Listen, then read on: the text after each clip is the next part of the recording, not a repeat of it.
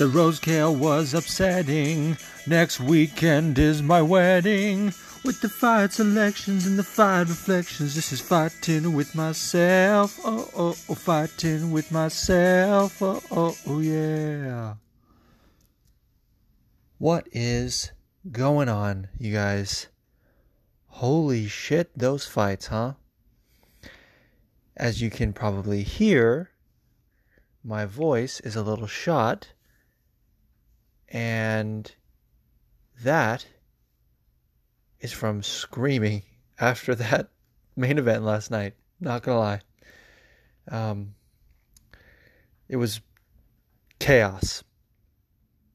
I, I I'm still kind of speechless about it to be honest, but I'm gonna do my best to gather my thoughts about it and um, and uh, I don't know, recap this great night of fights.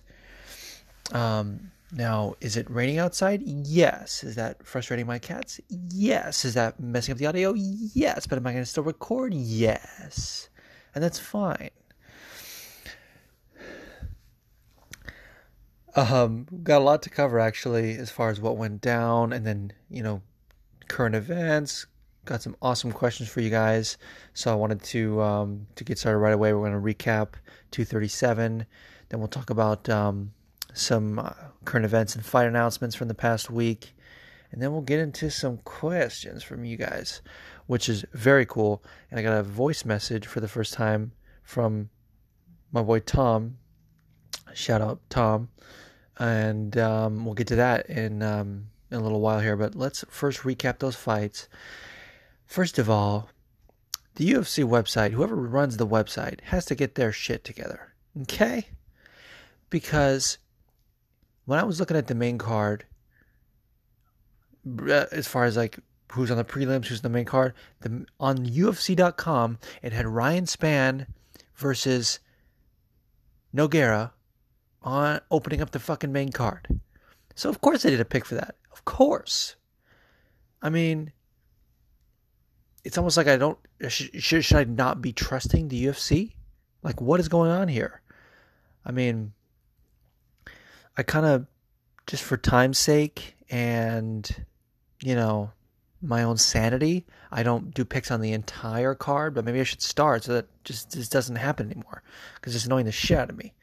Um, but anyways, um, I'm gonna count that as as far as you know stuff because not only did one fight get scrapped, um, there was another fight that wasn't even listed on the website that I didn't pick, so um, I kind of have to count this as part of a part of the recap.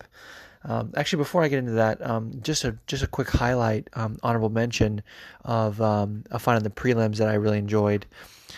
Um, but I thought I was going to enjoy even more, to be honest. But um, it was Thiago Moises versus Kurt Holobaugh, and I was really excited for this fight because Thiago Moises, uh, I want to say like three years ago, like sometime in 2016, he pulled off one of my favorite submissions in MMA and um, it's a helicopter armbar. And if you don't know what that is, first off, I tweeted out the um, breakdown that um, Rener Ryron Gracie did when that fight happened. It was so long ago that it was in RFA, which, if you guys remember, merged with Legacy to become LFA. So it was Resurrection Fighting Alliance versus, and then Legacy Fighting Championship people just call it Legacy, but it was like LFC. So then they merged to become LFA, Legacy Fighting Alliance, which kind of made sense because it's an actual alliance, if you will, a merger. Um, a lot of cool things happened from that because we got a lot of they, they wanted to be a feeder league for the UFC as kind of their business model, and Mick Maynard was the president of Legacy, I believe, um, and so he ended up selling his shares and then became the matchmaker for the UFC because it was like a conflict of interest. So that kind of like forced that to happen. And Mick Maynard is a hell of a matchmaker, I think. Um, so that was some cool stuff. But anyways, a little tangent about fucking LFA history. Uh, Thiago Moises did that helicopter armbar. If you don't know what that is, like I said, watch the breakdown, but I'll quickly summarize. So if you're um, if you're on the bottom and someone is not in your guard, but standing in your guard, kind of. You can put your feet on their hips. Um, get wrist if you have wrist control on both arms. Um, you can then push up with your legs and elevate them, and then sort of use that to turn them and so so you so the, it's almost like you remember if you remember when you were a kid you would play airplane with your parents whatever they they would lift you up with their legs like that it's like that and then you fucking flip them over and armbar them and it's awesome and he did that in um in RFA a few years ago and I was like damn I hope we see something cool like that obviously it's like you know once in a lifetime type of thing so I wasn't expecting the same thing but I was like yeah maybe he'll get like a fucking I don't know, flying triangle or something like that. That'd be cool. Uh, but he didn't. Uh, and partially that was because of Kurt Holobaugh um, having great defense. And was, and it wasn't for lack of trying. Uh, that definitely was um, a grapple heavy match. Um, and Thiago Moises to some nice takedowns as well. A lot of jiu-jitsu guys don't have good good wrestling, but he had some some good takedowns, good timing on those. So um, I think he has a bright future in the UFC. I would love to see where he goes next. Um, but getting into my predictions and, and, as far as recapping the main card, um, like I said, this was not on the main card, but on the website it was. Ryan Spann beating um, Antonio Nogueira, and I got this one right. But no one cares. It wasn't on the main card. I care. That's fine. Um, I, I feel like I was one of the only ones, dude. Like everyone was like, "Oh, Nogueira, don't count him out. He, he KO'd Sam Alvey." Come on, Brunson KO'd Sam Alvey. Let's be real. um, but Ryan Spann looked like he just didn't give a fuck. And honestly, it was like I, I read this article that was saying how Ryan Spann, after his his last loss, he stayed in bed for like several days. Like he was just so super depressed uh, which I can relate to for sure. And I think that motivated him. I think he was like, I never want to feel this way again. Um, so while he hasn't shown like flashes of brilliance, um, I think he's still developing his skill set. I think he's got now got the right mentality. Um, and I mean, we'll kind of get to this a little bit later. Um, he, you know, like Little Nog is a little bit past, well, a lot past his prime. Let's say he's um, kind of a dinosaur at this point. So that's not like a huge win, but he's still getting on the right track, and he he did what he should have done, which is KO him in the first round. I mean, if he went into deep waters with him, that would be like a little bit telling to where I'm like, oh, maybe we shouldn't rush this guy, but um, you know, he did exactly what you do with someone who's past their primes. Get them the fuck out of there. And that's what the fight game is about. The the young lions pushing out the old dinosaurs. And um, for Lil Nog's health's sake, maybe I hope he hangs it up. And you certainly don't want to tell a person when they should retire, um, but sometimes you have to. Um, Luke Thomas has a has a great like philosophy on that, where he says like um, you know, people always say like, "Oh, you can't tell a man when he retires." Like, yeah, maybe we have an obligation to, you know, in certain scenarios. Like BJ Penn, we have an obligation to tell BJ Penn to stop. You know, just I mean, he he first has a record of of of, uh, you know, two division champ, not simultaneously, but having weights and um, belts in two different weight classes, and he had a bunch of other records, and now he has the record of the most consecutive UFC losses. Dude, that is not a good record to have. Okay? I mean, I guess that's all I have to say about that. Um, I don't want to give that too much shine. Um, Clay Guida was awesome. He Clay Guida in his fights, he's always like bouncing around and moving, and like he never um, stops moving. And that was like the case in the post fight interview. He just he just kept asking. It was almost like he was so jacked up on adrenaline that he was like, "Yeah, let's keep this going." And he was like leading um, the crowd in a BJ chant, which was which was nice. Um, I mean, if that is his last fight, um, he deserves a nice send off like that. But uh, I, I I really don't think that that'll be it for him. Even if the UFC cuts him, um, he'll he'll find somewhere else. I mean, I mean Bellator is known for for picking up guys like that and giving them favorable matchups. And um, Bellator already made it to Hawaii, and they have a Hawaiian champ in Ilima-Lei Macfarlane, so they'd love to to. I, I think they'd love to go there again, and I'm sure they would want BJ Penn in that on that Hawaiian card. Like there's no doubt about it. So, um, while I would love for BJ Penn to be done, I don't think he is. Um, and then I had predicted Fran- Francisco Trinaldo was going to beat Carlos Diego Ferreira. Um, that fight got canceled. Not sure why. Um, I think it was a medical issue. So that's um, off the table. But what we did get, and I don't know if this was, like I said, the UFC website, it's terrible. Um, so I don't know if this was planned to be on the main card or if it was because um, Trinaldo and Ferreira got scrapped. But we had um, Irene Aldana beating Bethe Correia. And it's easy to say this, but if, if I, had I been predicting this fight, I would have predicted that. Um, I think it was Irene's debut. She fought Leslie Smith, and she lost that fight. But from the way she fought, and she trains with um, Alexa Grasso, I believe, who who um, whose skills I'm, I'm, a fan of as well. And Irene Aldana, um, the way she fought Leslie Smith, I'm like, oh, she she she'll be fine. She'll she'll she'll make um she'll make waves in this division. Not waves, you know, like you know what I mean. But she'll she'll be able to beat uh, people. And um, not a big fan of Bethe, so I'm happy we didn't get to see that fucking dance she does every time she wins. Um, but um, yeah, I love I love Irene Aldana.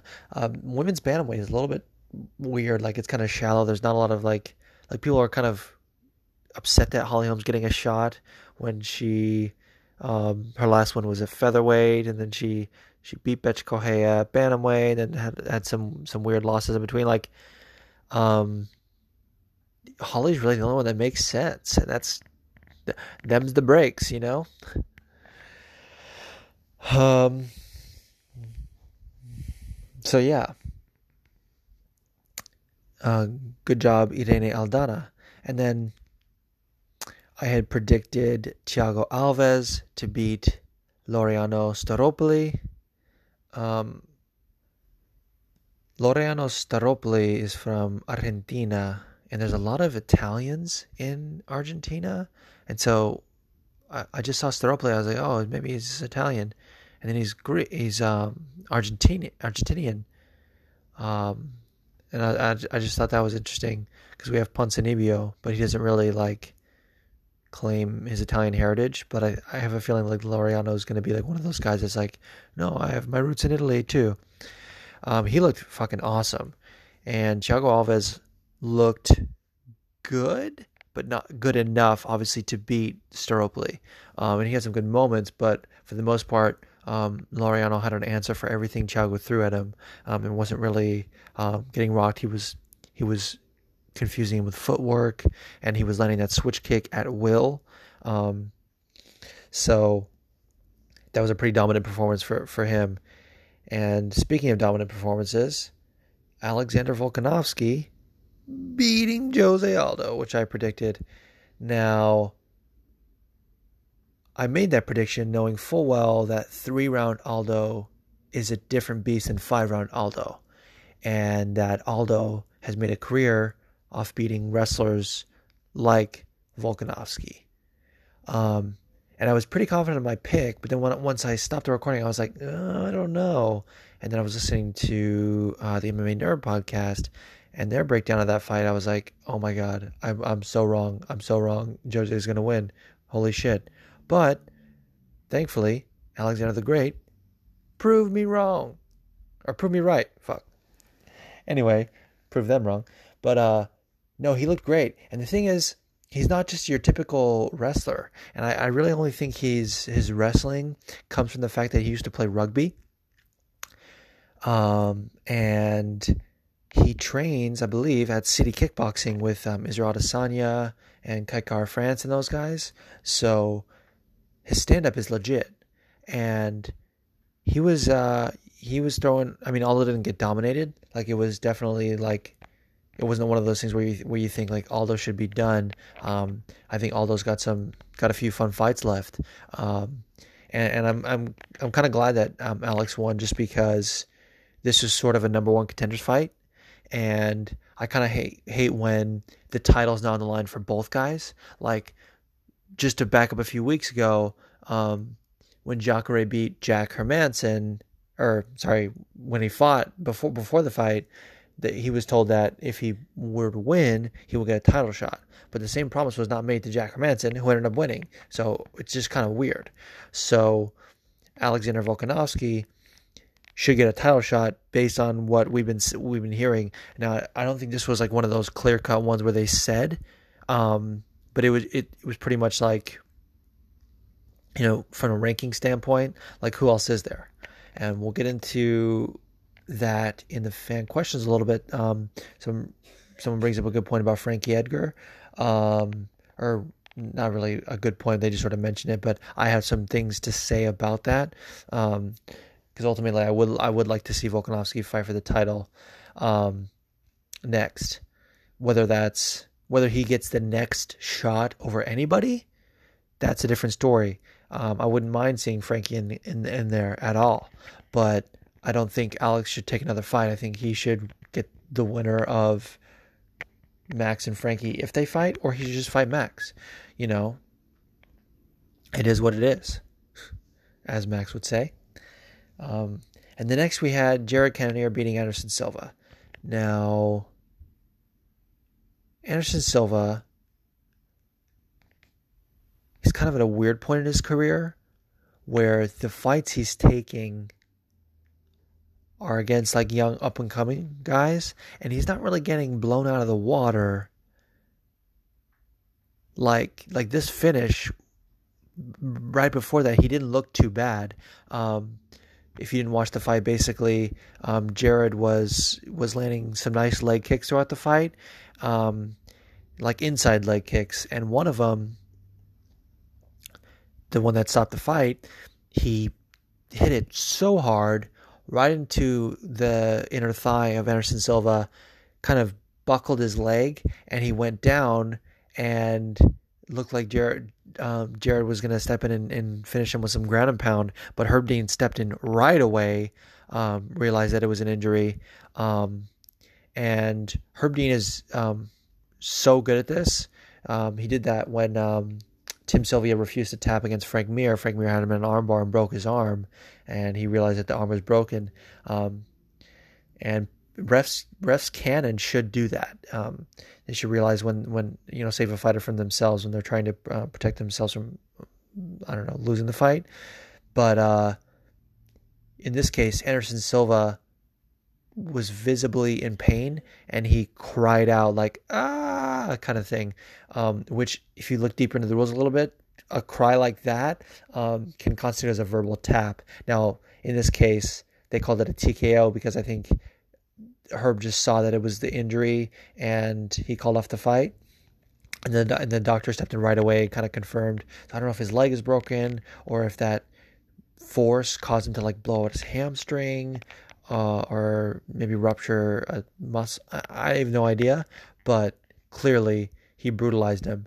And when I predicted that Cannonier would win, I'm not going to say like, oh, I predicted something like this where like even let's say it was a knockout. I didn't I didn't predict a first round knockout. I thought it would happen maybe later in the fight, if at all, or I thought he might be in by decision. Because Anderson Silva right now, um, going back to what I said about these sort of matchups where he's taking against young guys, he's not getting blown in the water, but he he's sort of just fighting defensively sometimes. Where, whereas um, old Anderson is like going for the kill and he, he is it sometimes, but I think he just like he knows he could get knocked out at any moment, so he's sort of playing it safe a little bit. Um, and Jared, people are upset at Jared, and I kind of was at first because he, um, when he beat him, or when Herb called off the fight, he sort of h- held his um, his hand up to his ear, like what? I don't hear anything. Like, oh boy. And that's not the kind of thing you do when you get a weird finish like that where it's an injury. Like if you get a knockout or submission, that's understandable.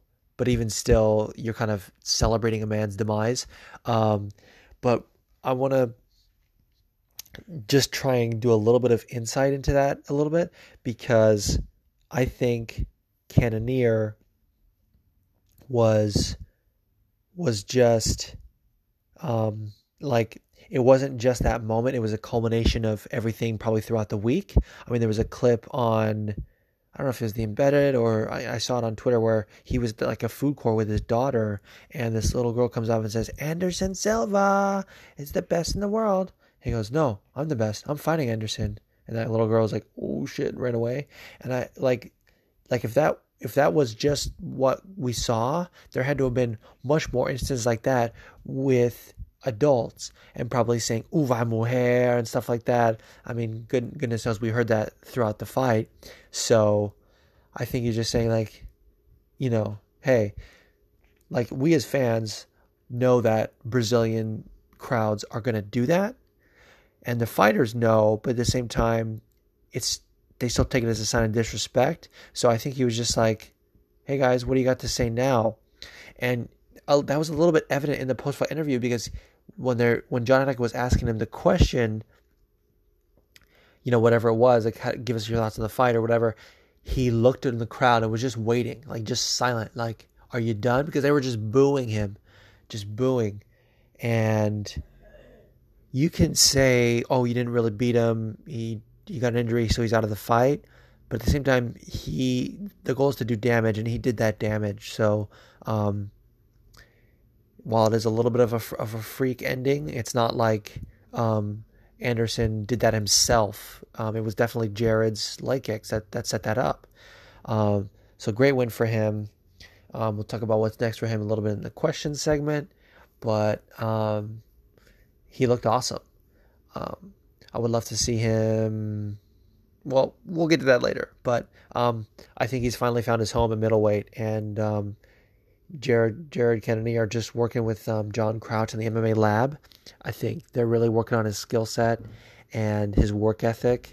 Um, I like Jared a lot. I um, uh, was listening to an interview he did with Ariel Helwani after um, after he fought David Branch, and um, Ariel was noting that in in previous fights he would come out with a tali, which is a which is something from Judaism, and he had talked about how he was working on his um, spirituality and kind of finding his own beliefs and everything rather than just being like um, you know believing in what he was told as a kid and sort of that ingrained you know programming that um, I, I, think religion does so um, I thought that was cool but then he but then he he is not um, carrying the tali anymore because he's no longer practicing Judaism he talked about how he, he got introduced to like African uh, religion or spirituality, which I thought was pretty cool. Um, him discovering those roots. So um, I just like the guy. um, in one of the interviews he did leading up to the fight, um, he talked about how he got kicked out of the army for um, failing a drug test for weed. Like he had deployed, came back, celebrate, smoked some weed, and then they drug tested him, and uh, he just got kicked out immediately, which is like so dumb, but you know everything happens for a reason. He's in the UFC now, so good for him.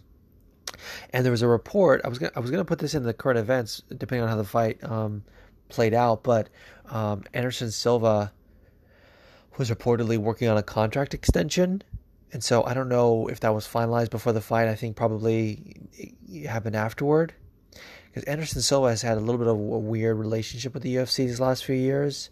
Um, I think he wants to be in more big fights, and they're more interested in giving him those mat- matchups against the young up and comers like Izzy and Jared Cannonier to kind of push him out a little bit. I, I don't know, but while he he looks good for his age, I think they're they're trying to squeeze as much as they can out of him. So he very well could get an extension. Who knows? But given the injury, we don't know how he's going to recover or what's going to happen with that.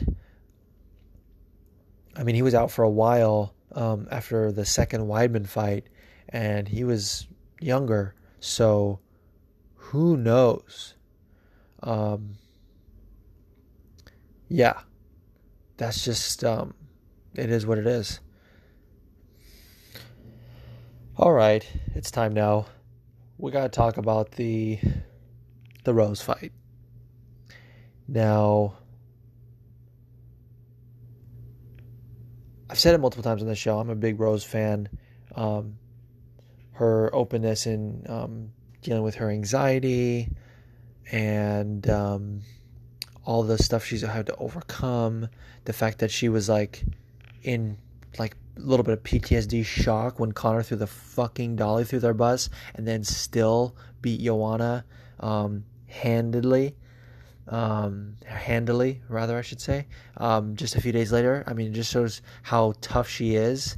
Um, and people like to, all those rose haters online like to say she's weak. She is not even an ounce of, of, of weak. I mean, to to be open about those things, that shows the toughness, in my opinion, the mental fortitude to overcome that. Because we all deal with it. There's all the, the, the little voice in the back of your mind is always there, and you can shut it out. You can feed into it, and she kind of uses that as a motivator.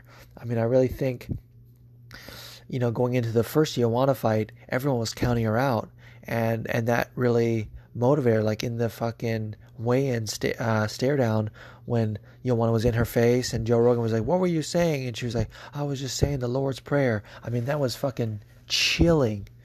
So, just to get to the fight, I think I, I said this in my my breakdown last week. I I saw Rose looking at Jessica's fight with Joanna and saying, you know, I have the tools to do that. I can shut her down, and I have I, I can hang with her in the grappling. And um, you saw that in the first round. I mean, she was piecing her up, dude. Don't deny. All those uh, Andrade fans, um, they're just reveling in the in the in the finish with the slam, but you're forgetting what happened before that. Um, she was getting lit up, dude. Uh, she opened up her eye, was bloody as fuck, and when um, Jessica would go for the slam, Rose would grab a Kimura and and latch up that arm so that when she tried to slam, she was easy to like land on her feet rather than land on her back, and uh, and avoid the slam. And she almost got her in an armbar at one point. It was amazing. So that first round is is exactly how I predicted it going down. Now that said, when Jessica, I mean, Jessica, hats off to her, didn't give up, kept going for that slam, and eventually got her hands locked, even though Rose had the Kimura. So it ended up being a detriment to her, being a detriment to Rose because she then couldn't use her hands to break the fall or get in a different position. And Jessica pile drived her, uh, landing right on her head and that knocked her out. Um, they stopped the fight immediately. Um, it kind of looked like Rose was putting her hand up, and I couldn't tell if that was one of those like instinctual, like sort of just defend defend yourself. Like she maybe thought the ref was an Andrade. I don't think she was necessarily telling the ref that she was okay. Um, she certainly didn't protest the stoppage in the post fight interview, which we'll get to later. um, but it was just so sad because she was winning the fight. I mean, she was winning that fight you, you can't say otherwise. I mean, the, the footage is there. And obviously, I'll, I'll eat crow on this. I, have said it before. I don't mind being wrong because it means that um, something we found some new information that I didn't see. I, I, like learning about you know these fighters and what they can do, and I don't think we actually necessarily learned anything about Andrade. We knew she could do that. Uh, she did it to countless people, but um, what we did learn is um, Rose, I think, has the tools to beat her. But she did say in the post fight interview, she said um, she said she was kind of relieved and that the pressure was off her shoulders. Um, and I saw some people online saying um, that she should retire, or that she not that maybe not that she should, but that, that she was thinking about it based on that um, that um, quick in, in cage interview, and I was like, I don't know, man. I think she just needs to take some time. Like, like even GSP when after he fought Johnny Hendricks, he was just like, I have to take some time. I have to hang up the glove for a little bit. And everyone was like, "Are you retiring?" He he never said the retire word. He he took a four year layoff, and then he came back and realized that he you know is now the time for him to retire. So I think let's just give Rose some time. I think she needs to talk it over with Pat and her team and Trevor Wittman. They're both very um, honest with her and they have her best intentions at heart. I don't think any of them is looking to like get extra money off of her and, and keep her in there longer than she needs to be. I think she uh, she climbed that mountain of getting getting the UFC belt and beating the most dominant fighter in that weight class twice, and I don't think she's got a lot left to prove. Um, that said, if she does come back, um, I would like to see her get the rematch with um, Carla. Um, that's who beat her in her first UFC title fight after the Ultimate Fighter, and a lot of people forget that fight. Like a lot of people forget that Carla was the champion because she lost to Joanna right away, and that was just like the story of that division for a while. But Carla's been looking good um, since losing to Joanna. I mean, she's had some up and downs. It's not like she's been on a streak since Joanna, but um, honestly, when when you want to beat her, I think everyone was like, "Oh, she shouldn't have been champion," kind of thing. But um, I, I think I think Rose wins that fight in the rematch. I think she's grown immensely since then, and um, and uh, what really was a factor in that fight was Carla's wrestling, and ultimately she got a rear naked choke, which Rose has been known to finish people with since then. You know, Paige VanZant, Michelle Waterson, and she's known for taking the back and and, and sinking those hooks in. So, um, I I honestly think that fight is is so different um, the second time around. So I would love to see that rematch. Uh, and I and I and I wouldn't mind an immediate rematch, and, and we'll get to this in the question segment a little bit. Uh, people are talking about it, um, but it sucks because the first fight with Joanna uh, and Rose, it it was kind of easy to see, not easy, but it, I could kind of see why they wanted to do that immediate rematch because it was such a quick finish. And it's just like, whoa, maybe she just got caught. Let, let, let's run that back. And I guess they were kind of proven right with the fact that it went the distance, but we did find out that Rose was the better fighter in, terms of, uh, you know, she has Joanna's number. Like, I think they could fight 10 times and Rose beats her at least eight of them. Um, but this one, I feel like it kind of does warrant an immediate rematch, but I don't know if they'll give it to her because she just went through that same scenario. Like they want to get the title picture moving again. They flew Michelle Waterson out to be um, cage side, and obviously Michelle lost to Rose. So I kind of think they were hoping Andrade won. Um, it sucks. It really does. Um, but if if Rose isn't ready to fight anymore, uh, like she kind of noted in her um, post fight press conference interview, then you got to move on, and and you got to do that that fight with Michelle Waterson and, and Andrade. Although, in my opinion, Waterson doesn't um, quite des- deserve the title as much. Um, title shot. I think it should be the winner of Tatiana Suarez and Nina Ansaroff, but um, I'm not mad at it if they want to book that fight. So those are my thoughts on the fight. Um, love all the interactions on Twitter I've been getting. Um, please keep that up. And um, thanks for the questions that you submitted. We'll get to those in a second. Um, but before we do, I want to get into some current events.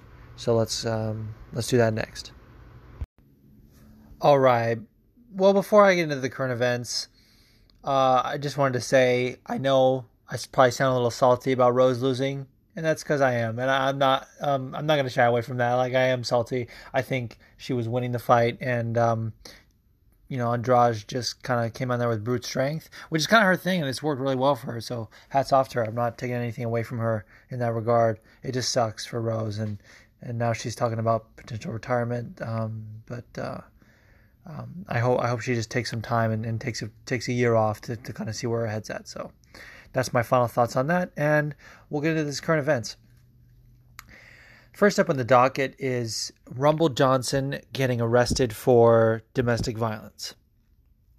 Now, I wasn't going to touch this at first. And you guys know that uh, if you listen to the podcast in the past, you know that I'm pretty vocal about, um, you know, shaming people for domestic violence and just, um, I don't know, hitting women in general. Greg Hardy.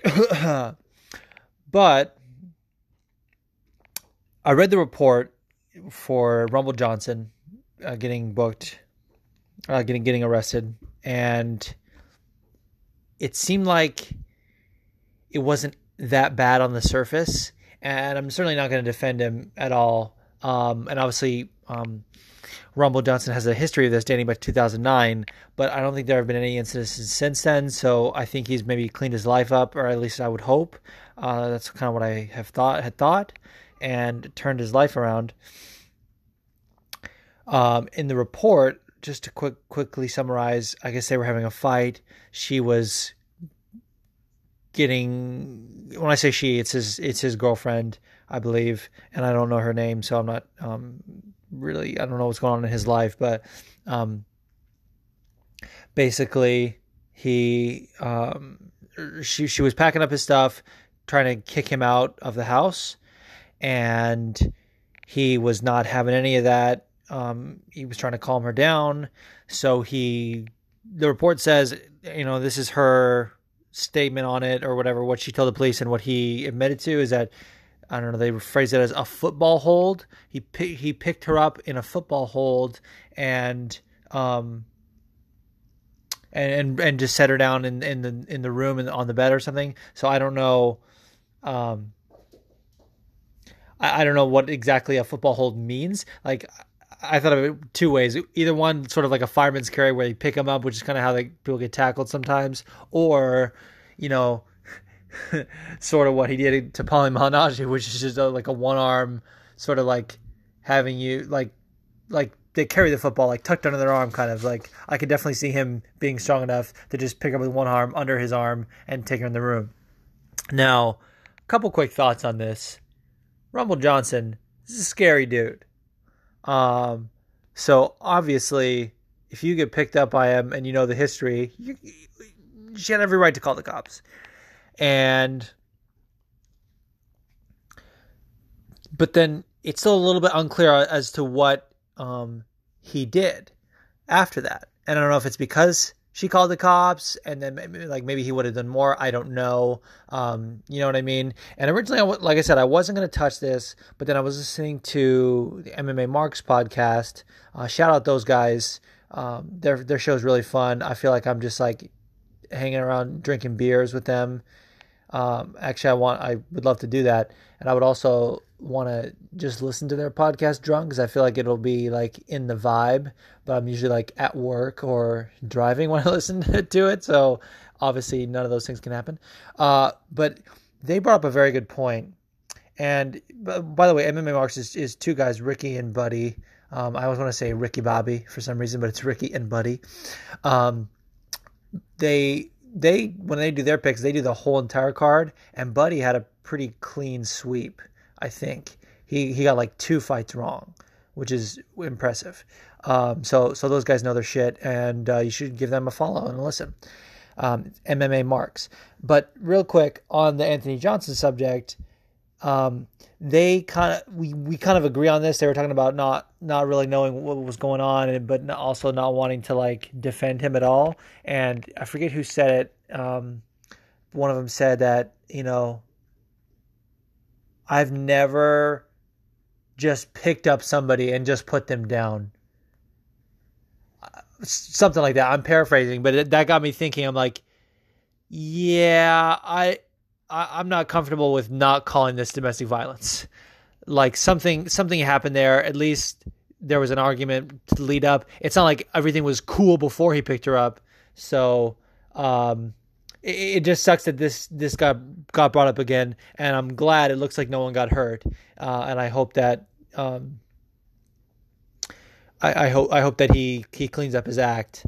And he says he's retired from MMA, and I hope he stays retired um, for that reason. You know, anyone that uh, going around hitting women uh, or putting their hands on women in that way should not be in the octagon. So get the fuck out. And it sucks I love Rumble, but you, you, you know, I'm, I'm not gonna defend that at all. You know, get your fucking life together. You know. Um. something that happened last night. Um, obviously, uh, Bellator and the UFC went head to head. Um, you know, their cars going on at the same time. And I always want to be one of those people that um, can go back and forth and have two screens, but um, that's not me. I, I, I can't do that. I've, I've, yet to master that art. So uh, at some point, I'll catch the replay. Um, I wanted to get this episode out before, so obviously I didn't see um, the Bellator fights, but um, I did see Jake Hager's post fight interview, and someone had posted a clip of the finish. What the fuck, man? I mean, what the fuck? That's all. I mean, I'll get into this a little bit more in the question segment, but just him, first of all, holding on to the submission and then saying like, "Oh, I thought I didn't know it was the ref trying to pull me off. I thought it was the guy." come on, you got you got to, and, then, and this is why people that come from a different sport, if you will, I mean, WWE is not really a sport, but a different line of work, getting into MMA right away, they should definitely have more training. I mean, he he was a um, D1 All American wrestler, so he had the background where it made sense, but you know, jujitsu. You got to learn how to choke somebody out right and know when they're out, and he definitely tapped. So, yeah, I mean, th- there's not really a defense for that. I don't think. I, th- I think he's he's a little bit kind of I don't know if he's trying to do a heel turn because they were booing him and he was just like, "Yeah, keep booing me. I don't give a shit." And then he said, "I'm rock hard with emotion" in the post fight interview. And I saw that on Twitter. Um, I, saw people talking about it, and I was like, "Rock hard with emotion." Wow, what a fucking weirdo! And there was like, "Oh, people are wondering when he got his stiffy." And um, I'm like, what? And so I had to go back and find this. And I thought, I thought he was saying that like metaphorically, like I'm rock hard with emotion. Like I've definitely said that before. Like when a fight gets announced, I'd be like, "Oh, I'm hard. I'm hard." But obviously, I'm not really hard. Like, what the fuck, dude? Um, and so he says that, and then if you listen to it, if you if or if you watch the fight live, you'll know he say he goes, "I'm rock hard with emotion right now. I have a boner." like as if the second part was meant to clarify like no this isn't metaphorical this is an actual boner and i still don't quite believe it i mean i'm saying they didn't show his lower half thank god but you got to figure okay he's got a cup on if it's true that's going to hurt like a bitch and uh what, what did he take the cup out? I, I just don't want to like even think about it. I would be thinking about Jake Hager's dick on my show. Um, Jack Swagger, if you will. But come on. it feels like everything some every time something like that happens, that like sort of makes headlines a little bit where people start talking about it and there's like buzz about it. It feels like someone else is gonna do it, or or, or like even even if it's like taking the piss, they're gonna do it. And uh, I'm just like, no, let's let's not. Uh, so if Jake Hager becomes the boner in a cage guy, I don't know how I'll feel about that. Um, and yeah, come on, everyone's saying, "Oh, T.J. Jones, uh, he's got a chance." No, just just no. Um, that was definitely a squash match. And let's talk about Dustin Poirier getting the key to the city uh, to Lafayette, Louisiana, his hometown. Now, this is fucking awesome. And I don't know if he's the first fighter to get a key to the city. I don't think so, but I, I also don't know if he's not, then who would have been or, or who else has in the past. Um, usually these things when they come out of this, it's like a big deal. Um, where like like Pettis being on the Wheaties box, Roger Huerta being on the cover of Sports Illustrated, like those kind of firsts for MMA, people like to celebrate. And I said people were being really happy for Dustin, uh, but I didn't see anyone saying, "Oh, he's the first fighter." So I, I kind of don't know. Uh, but he definitely deserves it, man. I mean, you guys know I feel we talked about on the podcast. He's a great dude. All the stuff he does for charity, I'm really happy for him, and um, I think that what it comes down to. Obviously, the success he's having in the octagon is a great representation for for Lafayette, but also the charity work that he's doing, I think, shines uh, a really awesome, like a really positive light on the city, and that's why the mayor decides to, to give him the key. So, hats off to him. That's fucking awesome. And now we kind of have some sort of rumors, sort of confirmed um, fight announcements. Uh, people have been talking about Zabit versus Brian Ortega, and first of all, I'm in. 100% the fight to make, and um, a lot of people are going to think like Brian Ortega's jiu-jitsu is going to be the the thing that's going to solve the puzzle of Zabit because Zabit's um, right now just been um, sort of he's he's kind of seems like he's just a flashy striker. Uh, but if you remember, he got an anaconda choke in I want to say his second UFC fight, or might have been his first. Um, and uh, he not not only that, even if he hadn't shown it in the octagon, um, I saw an interview. He he won an Ariel show, and um, they were talking about how there's this school in Russia that he went to when he was like he started started going there when he was like six years old, where I think they, they probably teach him academics like it's like somewhat of a boarding school or something.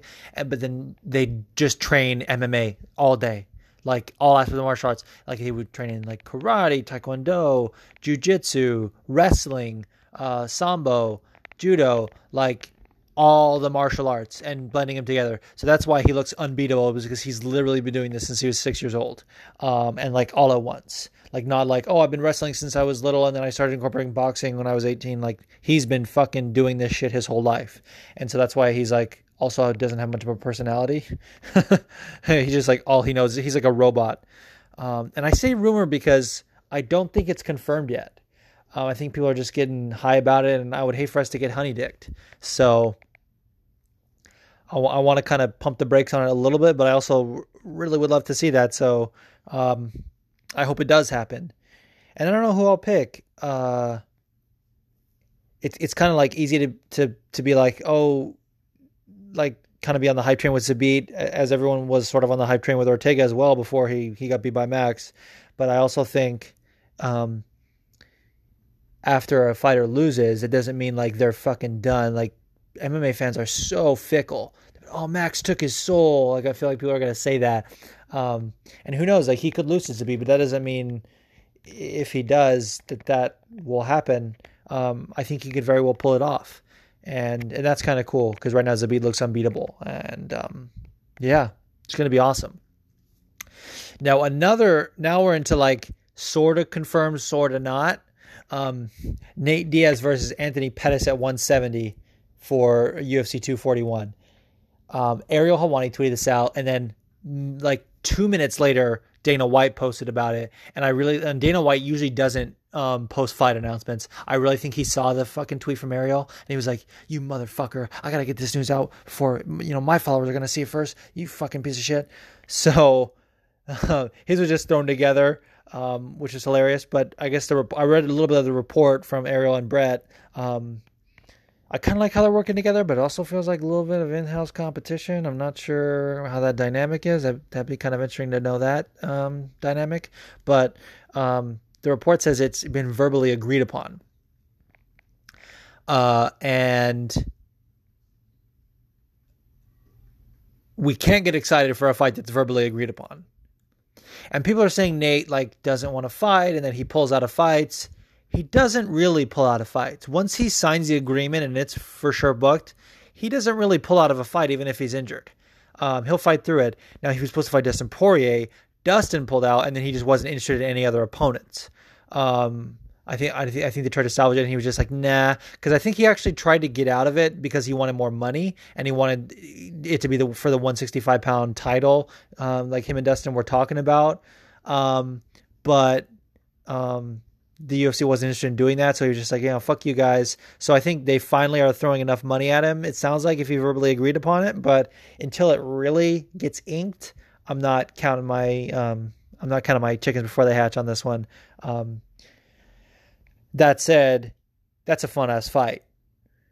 Um, I loved Pettis um, against Tony Ferguson. I thought he did great against Tony Ferguson. Um, I think if he didn't break his hand, that fight maybe goes a little different. I think still, Tony still probably wins, but I think he could have maybe gone to a decision and it would have been of the war we deserved, which we did pretty much get anyway. And then he looked, I won't say he looked good against Wonder Boy because actually Wonder Boy was winning the fight before he got knocked out, but it kind of looked like he talked about in his in his interview. It looked like he was sort of planning to lose a little bit, like he was getting reads and he was he was attacking the um the lead leg of Wonder Boy. Um, or maybe the back leg, I can't remember, but it was what set up the um, Superman hook, if you will, and um, that was awesome. And I think he just like he looks better at that weight, like not having to cut all, all that weight. So that uh, I think Nate and, and Pettis not having to cut weight and um, finally getting to scrap. I mean, we've been wanting this fight for years when Pettis was the champion. Um, that's awesome. So I hope that uh, really happens. Another fight that seemed like a rumor at first, but now it's official. They announced it on the UFC broadcast, and even they announced before that the contract was signed. Is Cowboy Cerrone versus Tony Ferguson at um, UFC 238, and this feels like a genuine number one contender fight. I don't think they've gone out and said that. I don't think they're like the winner of this will get a title shot, but I have a feeling um, once these guys do some post fight or not some post fights, sorry, some pre fight interviews, um, one of them, if not Tony, is going to say, um, "Yeah, I've been promised a title shot if I win." Like 100%. I think Cerrone finally wants it wants the title. He's been vocal about it. Um, he talked about it after his last win, and Tony obviously deserves a shot. I mean, obviously. So that's a fun fight. And um, I'm gonna reserve my pick for now. Obviously, we got I'll do that breakdown in a couple weeks, but this is this is another close one. And I love fights like that. Um, I heard also that um, Cowboy um, had petitioned to make the fight um, five rounds, um, but uh, they they didn't want to do that obviously because it wouldn't be the main event. They wouldn't have a title on the line, so they didn't want to do that. Uh, but Cowboy, I guess, feels good uh, in five round fights, so that's cool. Now this one is confirmed. Um, Gilbert Melendez versus Arnold Allen. Now I, I like watching Arnold Allen fight. Um, I liked his last fight. Um, I like his interviews. He always references his dad being on steroids because his dad was a weightlifter. Um, and I, I, guess his dad even did MMA for a little bit as like a just like a heavyweight like strongman. Um, so it's just it's just he, he's just fun to watch. And Gilbert Melendez obviously is OG. Um, you know, formerly of the Skrap Pack with um, Nick and Nate and Jake Shields and those guys. So um, they're gonna fucking go to war. Man, Gil in his last fight against Jeremy Stephens, um, just eating those leg kicks that was tough, man. So I hope he's learned to check a kick since then. Otherwise, Arnold Allen's going to be piecing that front leg up. But that's an awesome fight. And that, I guess, wraps up current events. Um, I'm excited to to get into these um, listener questions. I'm hesitant to call them fan questions because it just feels weird. I'm only my seventh episode to say like I have fans, but obviously you guys like the podcast enough to to sub- submit your questions. So I'm very grateful for that. Thank you so much. And uh, we got a voice question, which is pretty cool. Um, if you guys are listening on Anchor or if you have the app or want to download it, um, that's obviously the um, the platform that hosts this podcast, and you can leave um, any um, person that has an account on there, you can leave them a voice message, almost like calling in, and uh, we can play it on the show, which I'm going to do in just a moment here. So um, keep doing that. Keep sending these questions, and let's, uh, without further ado, let's get into these fan questions. All right. First up, we got a question from my man Tom, powerful CTE, Zach Kazuski.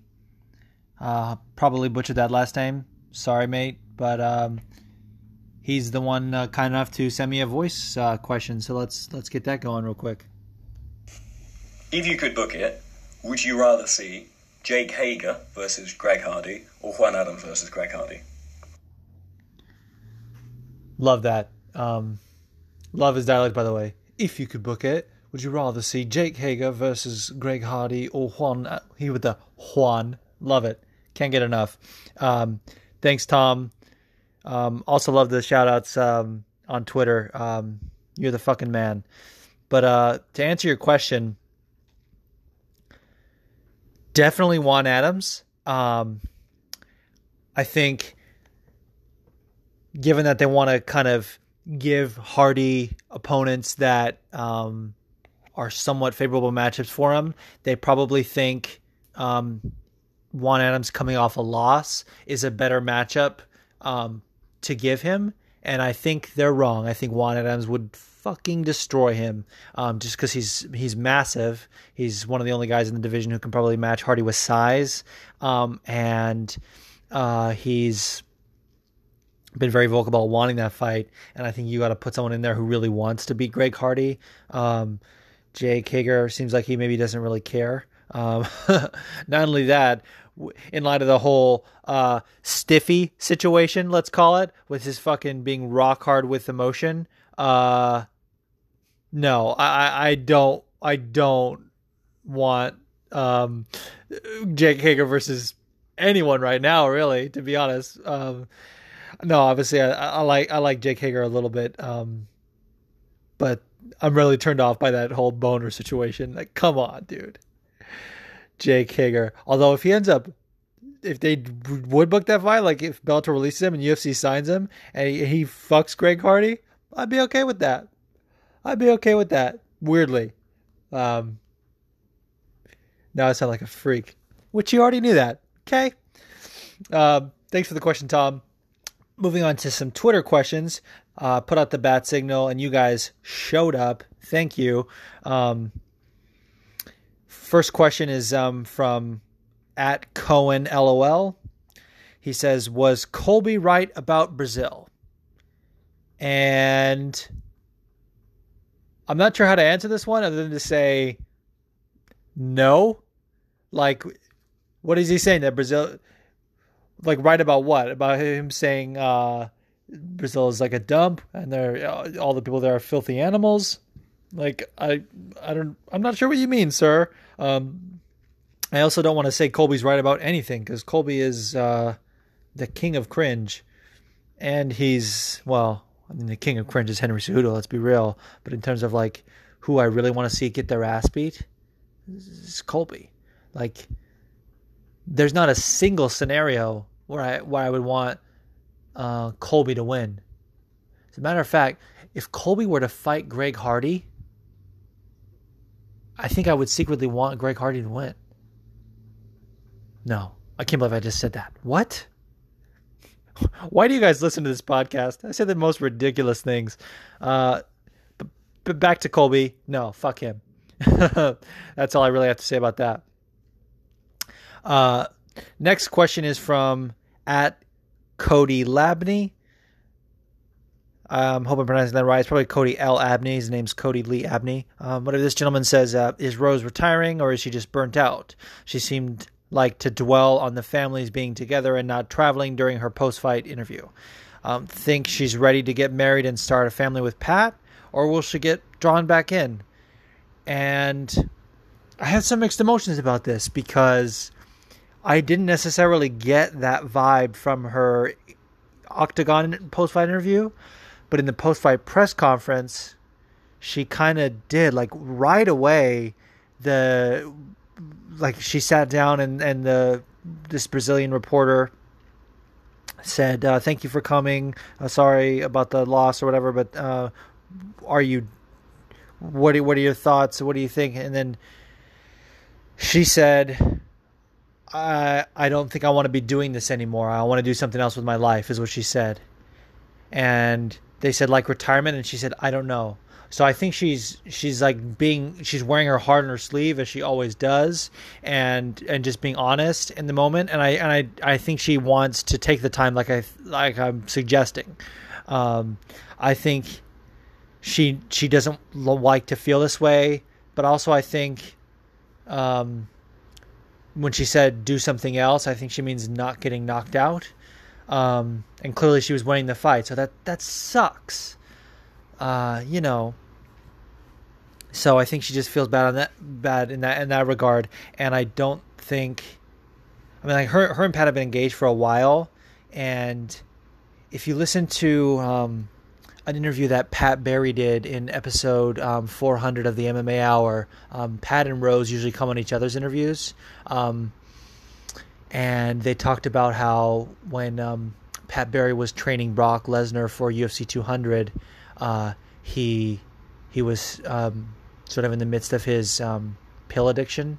He was addicted to pills, and he was like lying to Rose, and um, uh, just just a great interview and great on honesty. And I think like they've since then. I mean, that was 2016. Like they've been really working on their relationship, and they just seem like stronger than ever. And so it could be the right time to start a family. But I also don't like to to put that. Um, certainty on female fighters or what you know if you will i don't think they have to like fight or have a family i think they can have both um, and obviously um, you know as an athlete you want to put your um, career uh, first and be selfish so that's not always the right time to to have a kid because you have to be selfless but we've also seen you know cowboy cerrone getting motivated from having his kid um, Michael Bisping's talked about this.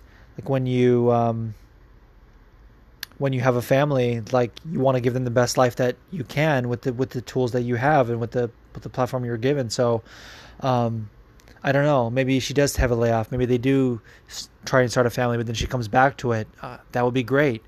But I, I, I really just want her to do what makes her happy. If that's not fighting anymore, I will be sad to see her go. But um, I wish her the best, and I think she has a future in MMA, like coaching or just using that as a platform, using her success as a platform to like speak about mental health and just just be like sort of a motivational speaker. I think she would be great in that. Um, she also is a fucking beast of a piano player. Like, are you kidding me? I think she would be great in movies. Like just given that artistic, you know, sensibility yeah, I'm gonna try not to get too emotional talking about Rose. I I, I don't think she's re- gonna retire, but I, I I don't know, and and so I just think we should all just give her some time. That's my final thoughts on that. Um, BJJ Nate um, at Nathan A. Mumford says, "What's next for Cannonier?" That was a very significant win, whether people want to call Silva old or not. Those leg kicks are a force to be reckoned with. Yes, um, obviously, I already, t- I already talked about this in my recap. You're damn right. I mean, controversial or not, it was a finish. And old or not, Silva's still um, a beast. I mean, he's not a he's not at the point like BJ Penn where it's like um, he's getting blown out of the water or he looks like he can't hang with these guys. Like he's sort of like um, and when I say blown out of the water, I think I did say earlier that he he is kind of getting blown out of the water like in some regards, but when I say blown out of the water, I mean like finished early. Because um, this was not early finish, but it was due to an injury, so it's not like I don't know. I feel like I'm repeating myself a little bit here. Uh, I'm kind of sounding like a hypocrite or, or whatever. I'm contradicting myself, but um, yeah, that that was still a great win for Cannonier. And as far as what's next, uh, I'd like to see Weidman. Can we get Chris Weidman a damn fight? Um, I mean, I heard him on an interview uh, with Ariel Helwani talking about all the surgeries he's had to have since his last fight, um, and so he's not quite ready, or he could be, but um, the UFC haven't really approached him with any offers. Um, but he's also said that maybe he could potentially move up to 205. I'm gonna go off a little tangent here a little bit, but if he does, I would love to see him get the rematch with Luke Rockhold, who's now at 205. You know, depending on how he looks against Blachowicz. So. Um, yeah, if he sticks around a middleweight, I would love to see um, Cannonier fight um, Chris Weidman. If not, maybe the Jacare fight makes sense. Um, you could also do Hermansson coming off a nice win. They're they're both kind of right uh, on the cusp, making making waves in that division. So um, that would be awesome. Um, I don't really get pride in like predicting these things. I, I like I said, I, I don't like to always play matchmaker because it's really not my business, and you don't want to get excited for matchups that don't happen. But um, I kind of have a feeling I just may have predicted his next fight. I think I think they give him Hermansson or Weidman. Um, so there, so there's that. Um, Luke Wright at L Eagle 07 on Twitter says, "Was the slam from Jessica legal?" She called it a pile driver in the interview, and those are illegal. I already have my opinion, but would like to hear yours. And should Silva have signed on to this card or waited for a vet to take his legacy on the way to retirement? If slash when Silva fights again, should would you like to see him go? Should would you like? I think it means who would you like to see him go against? Should Israel have been his last young fight as a passing of the torch, or does Anderson have something to prove?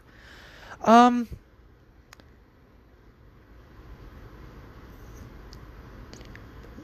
So I guess this is somewhat of a two-part, or really kind of a three-part part. There's a lot to unpack here, but let me just talk about the slam. Uh, I lo- I've looked I looked this up, and it's a bit hazy. So she did say it was a pile driver. She said it's in my name. Her her nickname is Bate Estaca, which in Portuguese means pile driver. Um, pile driver is when you pick someone up and slam them directly on their head. Uh, and from what I can tell, from because actually, if you if you go on the UFC now, we have the unified MMA rules, which are supposed to be universal, but they're not really the unified rules because there have been some changes and not every state and commission has adopted them, and so it's a little bit hazy. Although that doesn't really come into um, uh, whether or not a pile driver is legal. That like that's not part of the changes to the MMA rules. I'm just uh, mentioning that, but also some some promotions don't use them. Like one has their own modified set where they allow grounded knees, and Rizin that's that's its own beast. So um, yeah, but but it does say it is a foul, and from what I can tell, it's not one of those fight ending ones where like like a knee a, like in the Greg Hardy debut where he got that illegal knee like that was they stopped the fight because he couldn't continue. It was a, it was a DQ this seems like a pile driver seems like a foul like fence grabbing or eye pokes where the ref can can sort of you know um, warn you or take a point away. But I don't think it's a fight ending foul where it's an immediate DQ like 12 to 6 elbows or or something like that. Um, that said and I'll, I'll what I was going to say earlier is that um, if you go on UFC.com, there, I mean, I already talked about the fucking problems with that website, but they have their the unified rules on there, and it doesn't mention pile drivers being illegal actually. Um, and I remember uh, when Clay Guida fought Nate Diaz, he picked him up and slammed him on his head. I don't know if you would call it a pile driver. Maybe he landed on his shoulders, kind of like he curled, but um, obviously this was somewhat of a pile driver uh, with Rose and, and Jessica. And I, I, guess to answer your question, was it legal? I guess yes, but j- and just just because they didn't stop the fight, like what what goes, you know, it's, it's sort of like the final ruling. Like was OJ guilty? Yes, but he was ruled not guilty. If that makes sense, it's probably a terrible analogy, but um, it is what it is. We have a new champion now, and no one's going to do anything about it. Now, if Rose and her team want to appeal the loss, they might have a leg to stand on. But even even then, um, with the Brazilian Commission, that that's probably not going to happen because when you appeal a loss, it, it, goes to the commission. It's not from the UFC. Um, it has to be the sanctioning body, and um, yeah, I think they're going to let that one slide. So, fortunately, I guess it is somewhat legal.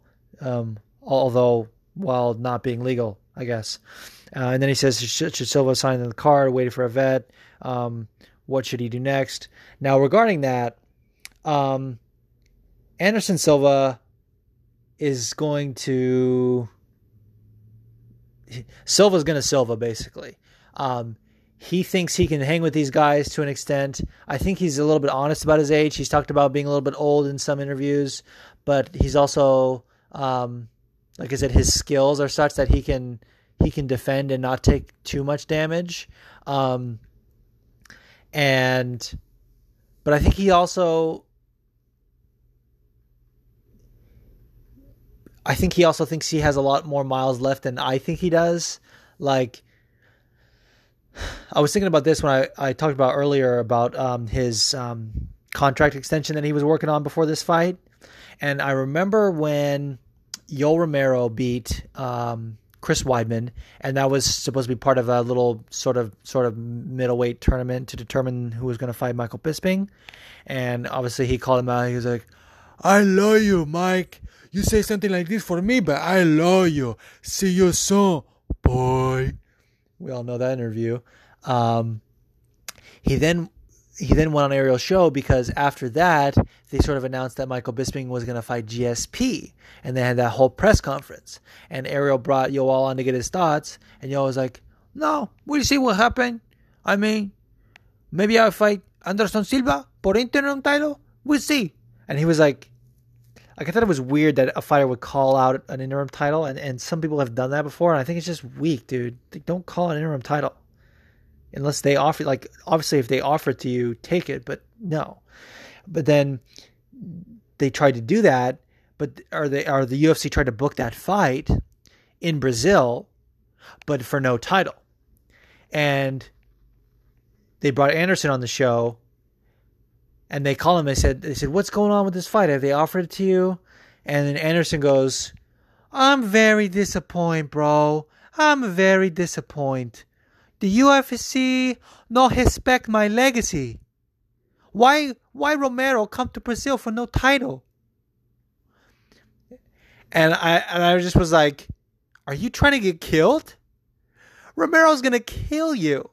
and yeah, they're they're actually similar in age, but in terms of miles and MMA thing, like Romero is not um taken as much as much damage and hasn't had as much fights as Anderson has. So he's actually hanging with the young guys and hits like a fucking truck.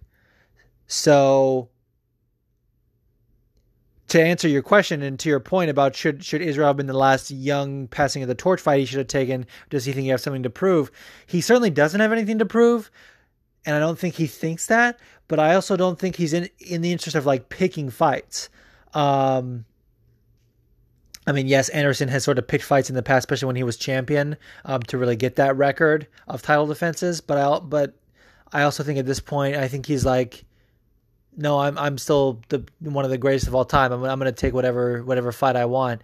And so um I think if he recovers in time, he will take another fight, but like the middleweight division isn't really filled with like as far as the top 15, it's not really filled with like older guys. Um say for maybe Jacare. Uh, so maybe they do that fight, but I also think they're both the kind of guys that have said they don't really like, want to fight another Brazilian in the past. I know um, Jacare fought Vitor Belfort, um, so but I think that was like tough on him, like mentally.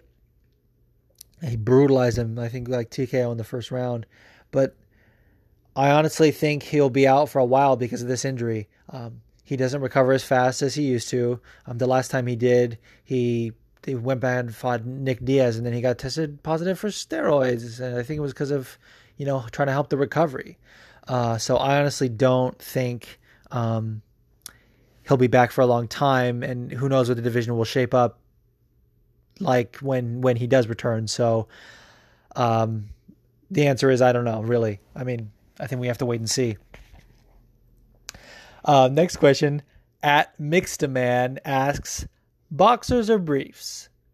And first of all, God bless you, sir, because I want more non MMA questions on this podcast because it breaks up the monotony. And I want to I want to talk only about MMA on this podcast. Uh, I don't want to talk about other things really because I want to be the place that you know you can come to for sort of the post fight recaps and um, just general open discussion. But that said, when I open it up for questions, you can ask. I mean, really, I'm really opening it up. I mean, you can ask me anything. Boxers or briefs? Uh, second of all, to answer your question, boxers. If you're wearing briefs, you goddamn animal.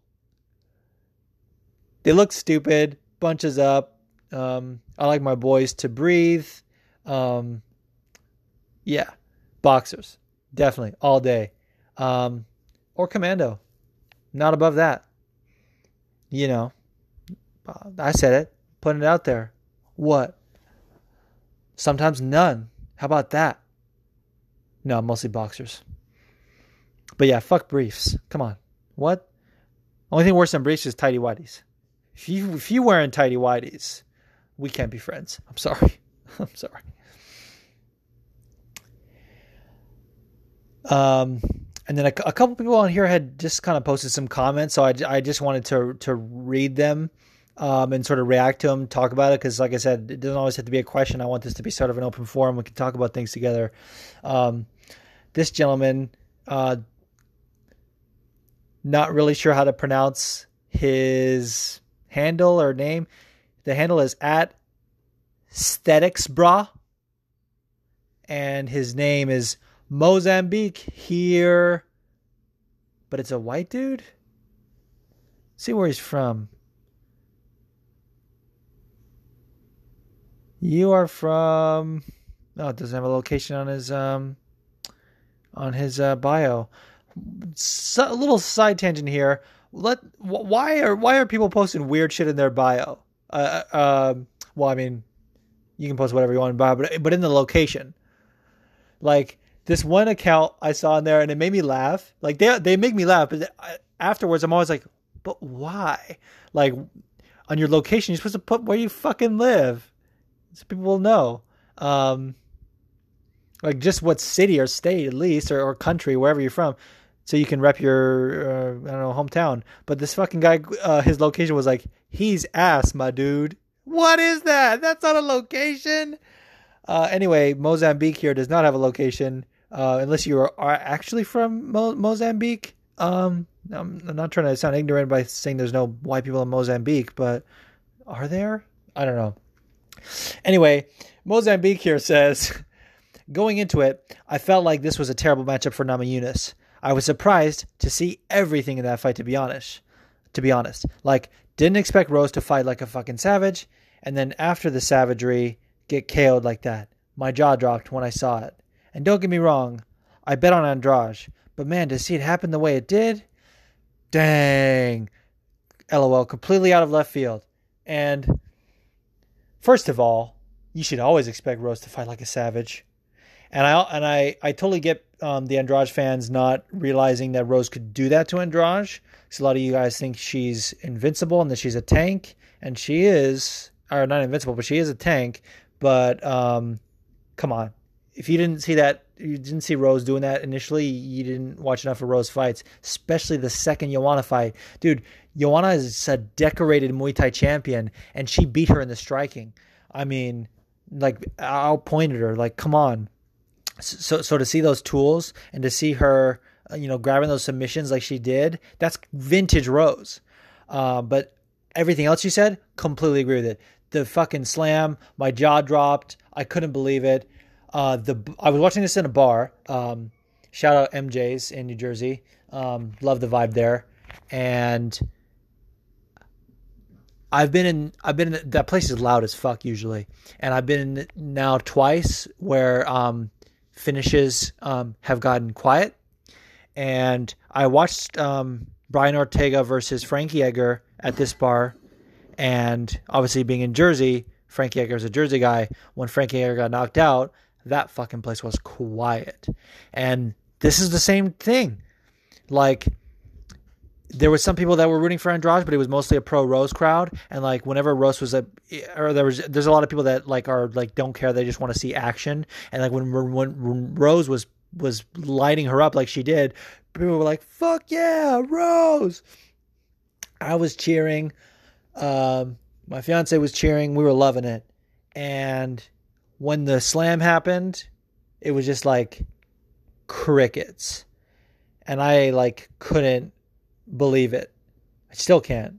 I mean, I can. I mean, I, I know Andrade has the tools. You know, that wasn't surprising, but I still like. I didn't see Rose getting finished like that. Um, so yeah, craziness. Um, my man at Smokey J MMA asks, Volkanovski, man, do you think he has done enough to warrant a title shot? He sure thinks he has. And yes, let me talk about this because the conversation right now is should it be Volkanovski or should it be Frankie Edgar? And I think if you want to do Frankie Edgar, uh, I'm okay with that. Uh, I think he he was supposed to fight Max. Um, he gave Brian Ortega an opportunity, and he didn't have to. He took that on three weeks' notice. Um, but Frankie uh, Edgar's an OG. He doesn't care, and he took a risk and got knocked out, and it sucks. Um, he came back a month later, and he put a clinic on Cub Swanson, and he was scheduled to fight the Korean Zombie later that year, um, and he ended up getting an injury. Um, so he's been willing to fight, he just hasn't, and I think the timing of it like I still want to see that Max fight. And so people are like, well, he's on a one fight winning streak, which yeah. Um but he's he wouldn't be the first to to get a um to get a fight off a one fight winning streak. Uh Holly Holm just getting a title shot. JDS got a title shot off a one fight winning streak. Chael Sonnen got a title shot off of a loss. I mean, it's not uncommon so and and even Chael Sonnen got off of a one, I think a one maybe two fight winning streak um, when he got the rematch against Anderson. So it's not uncommon for them to do that when when it's a b- bigger name, and I think they could do Frankie. That said, if you ask me, if I'm the matchmaker, I think Volkanovski deserves it. So like I said, if they do the Frankie Edgar fight, great. I would love to see that. I think they they should make that at some point. Or maybe Frankie gets the winner of Max and, and Alex. But but Volkanovski should not take another fight. Um, even if the UFC has to pay him to sit out, um, he should be fighting for the title his next fight. Make no bones about it. So that's that's my take on that. Um, uh, and this next gentleman says, so I when I made that post about questions, I just said I am shook after these fights. And so this guy says, shook about which one? Silva's old, uh, lost all three. Jose lost all three rounds. It wasn't close. Maybe he means Jose Aldo. I don't know. Um, Nog is a damn dinosaur. I'll give you the Rose fight. That needs a rematch ASAP. And that's what I was talking about. I was really talking when I said I was shook. It was really about the Rose um, KO. And um, regarding the rematch, I think I talked about this earlier. It it sucks because the finish was controversial enough that it could warrant a, an immediate rematch, but they already did that with her and Joanna, and I don't think they want to go that route. And Rose is not sure if she wants to to do this anymore, at least for a while. I, I think you know, given those post fight interviews, I think they're they're not going to do that. Um, but I I would love to see them run it back at some point if, if Rose decides to stick around. Um, like I said, I think maybe they do the fight with her and Carla, and uh, maybe get her confidence back up, and then. Um, whoever holds the belt, if it's her or Michelle or even Tatiana, you know, Rose gets another crack at it. Um, I think she deserves it. She is a champion in my eyes. And like Joanna said, Joanna gave her some props on, on social media afterwards. She's saying, you know, you've reached the league of, of UFC champions, and that's forever. And uh, she's damn right about that. Um, no one can take that away from her. um, and then uh, um, VT to MI 802, um, which I think means Vermont to Michigan. Um, 802 is the uh, Vermont area code. Shouts to Vermont. Uh, my mom is from there. My uh, grandpa still lives there. Um, got some family there, so uh, love Vermont. Um, he says, "Is Andrade on steroids? Where can I get these steroids?" And automatic rematch for Rose. And JG replied to him saying, "Yes, Brazil, no." And um,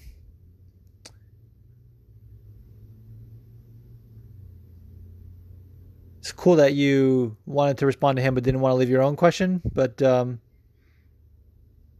I personally don't respond to the questions on here so that I can answer them on air. So whatever.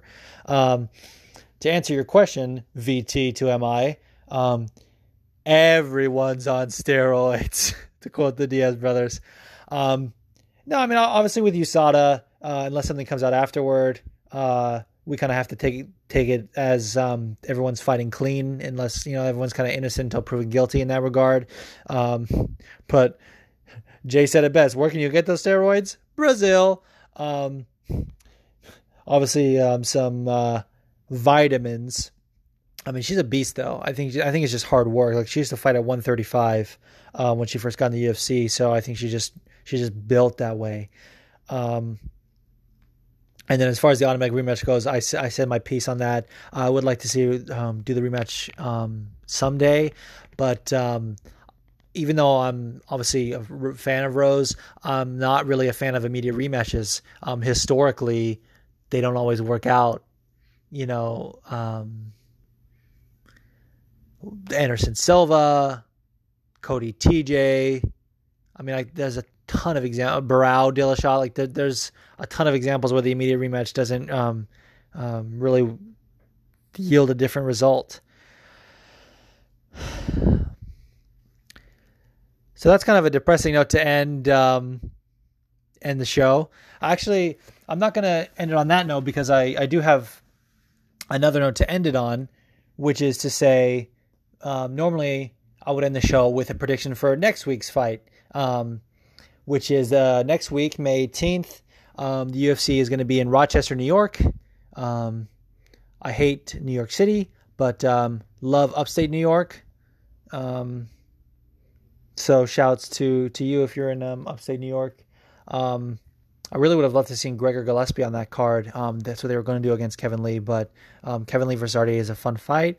But I will not be watching that because, as I alluded to in the opening, your boy's getting married. Um, I'll be getting married next week on the 18th, and um, it's obviously a huge day.